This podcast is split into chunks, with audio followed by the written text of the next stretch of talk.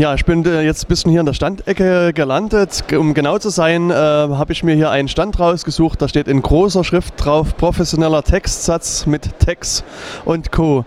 Äh, neben mir steht der Dr. Klaus Höppner. Ähm, und den würde ich zunächst vielleicht erstmal ganz kurz bitten, äh, mir zu erklären, wie man den professionellen Textsatz machen kann, was das Ganze ist. Vielleicht, ja, Klaus, vielleicht kannst du ein paar Worte dazu sagen. Kein Problem. Ja, Tech ist ähm, durchaus ein sehr altes Produkt. Seit 34 Jahren gibt es das schon. Und und ähm, Ziel ist, wie du schon gesagt hast, professioneller Textsatz. Das heißt, man hat hier eine Eingabedatei, ähm, insbesondere zum Beispiel für wissenschaftliche Arbeiten im Bereich der Naturwissenschaft oder Mathematik, wo man ähnlich wie in einer HTML-Datei logische Auszeichnungen hat.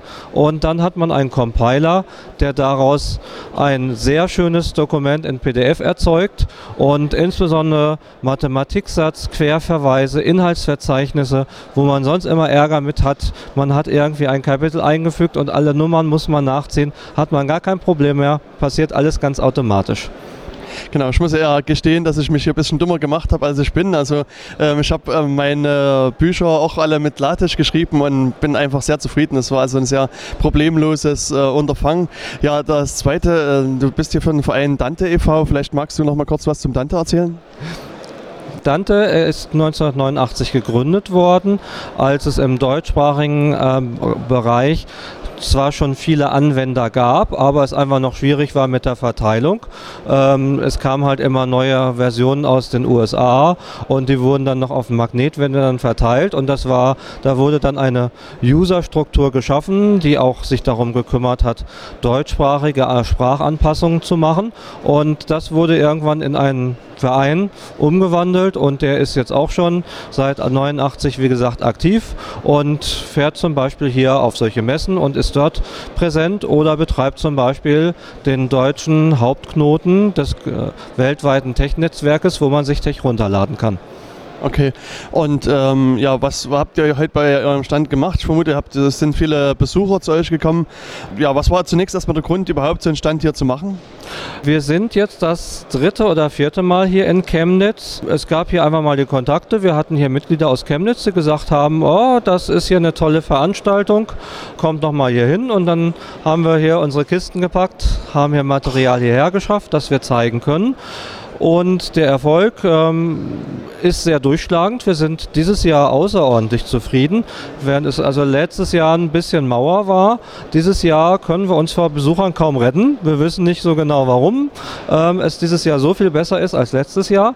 Aber es kommen also wirklich ständig Leute an den Stand viele Leute, die LaTeX schon kennen, die sagen, oh, da habe ich meine Diplomarbeit mitgesetzt. Viele Leute, die konkrete Probleme haben, die sagen, ich mache gerade eine Präsentation mit der Beamer-Klasse. Wie kann ich da irgendwie eine ganz spezielle Eigenschaft erreichen, äh, wie meine Folien dargestellt werden sollen. Aber auch reine Anfänger, die häufig auch noch gar nichts davon gehört haben, die dann fragen, was ist denn das überhaupt? Und wo wir dann hier mal so ein paar kleine Dokumente zeigen, wie das Prinzip ist, dass LaTeX funktioniert. Und wie ist dann die Reaktion der Erstanwender? Zuerst immer ein kleiner Schreck. Oh, ich muss meine Dokumente kompilieren, wie geht denn das? Aber die sehen dann sehr schnell, ach eigentlich, so schwierig sieht das gar nicht aus gerade wenn wir so berichten, so was Tech alles kann. Also ich hatte hier gerade jemand am Stand, der fragte dann irgendwas, ja, wenn ich denn jetzt eine PDF-Datei habe, was ist denn, wenn ich da so Verweise zum Anklicken haben möchte? Wenn ich da einen Verweis auf Kapitel 3 habe, ich klicke auf die 3 drauf und lande Kapitel 3 und ich habe ihm vorgeführt in LaTeX, ich füge eine einzige Zeile ein und auf einmal macht er solche Querverweise zum Anklicken. Und also ähm, das ist dann immer ein richtiges Aha-Erlebnis, was die Leute haben. Ja, ich habe auch heute schon mit den äh, Kernel-Entwicklern gesprochen und auch sie waren ganz begeistert von Lillipond. Kennst du Lillipond? Ich persönlich weiß, was es ist. Es ist ein Notensatzprogramm. Ähm, der David Kastrup, der auch ein sehr bekanntes Mitglied der Tech-Gemeinde ist, auch in Bezug auf Entwicklung von neuen Zusatzpaketen für Tech. Der ist ja ein begeisterter Musiker. Der hat hier, glaube ich, heute sogar einen Vortrag zu Lillipond gehalten und da das in den letzten Jahren auch schon gemacht hat und ich nehme ich an, dass es wieder mit äh, selbst gespielter Instrumentenbegleitung war.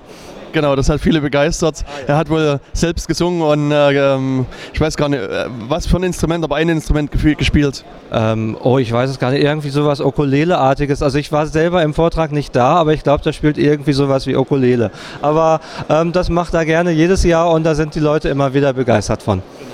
Also so wie das klingt, wart ihr auch sehr begeistert. Ich nehme an, ihr kommt nächstes Jahr wieder. Ich hoffe es, ich hoffe es. Also Interesse ist auf jeden Fall da. Es hängt natürlich immer an den Freiwilligen, die dann halt Zeit haben, hier ein Wochenende ähm, auf dieser Messe zu verbringen. Aber bis jetzt haben wir kein, nie Probleme gehabt, ähm, da Freiwillige zu finden. Insofern also bin ich sehr optimistisch, dass wir wieder da sein werden. Ja, dann äh, kann ich den Besuchern nur raten, die nächstjährigen äh, Linux-Tage wieder zu besuchen und sich dann über professionellen Textsatz zu erkundigen. Äh, Klaus, ich danke dir fürs Gespräch und wünsche noch einen schönen Aufenthalt. Danke gleichfalls. Und allen Zuhörern natürlich auch, ähm, kommt einfach mal vorbei und ansonsten viel Spaß beim Zuhören.